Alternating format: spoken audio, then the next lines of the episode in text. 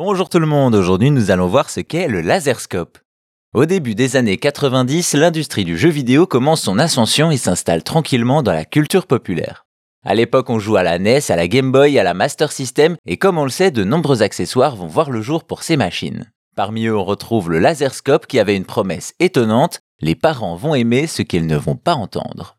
Vous vous souvenez très certainement du Zapper NES, un pistolet en plastique qui utilisait un système de flash lumineux pour tirer directement sur l'écran. C'est alors qu'en 91 débarque Konami avec un objet qui veut pousser l'immersion encore plus loin, le laserscope.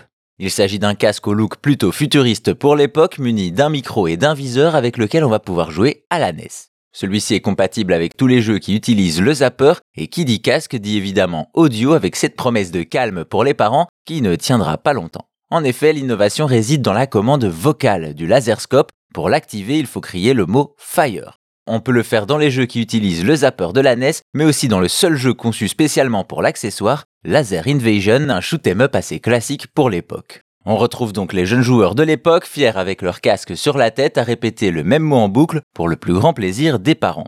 Et comme on pouvait s'y attendre, le laserscope a très vite rejoint la pile d'objets oubliés du gaming, peu intéressant et surtout peu efficace, le viseur laser manque de précision et la qualité médiocre du micro fait que le moindre mot et même les bruits de fond activent l'objet.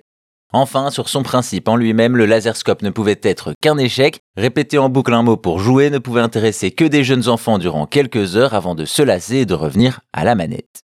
Au final, comme souvent à l'époque, le but du laserscope était de surfer sur la hype des jeux vidéo et la naïveté des jeunes joueurs avec un gadget qui fait plus de promesses qu'il ne les tient.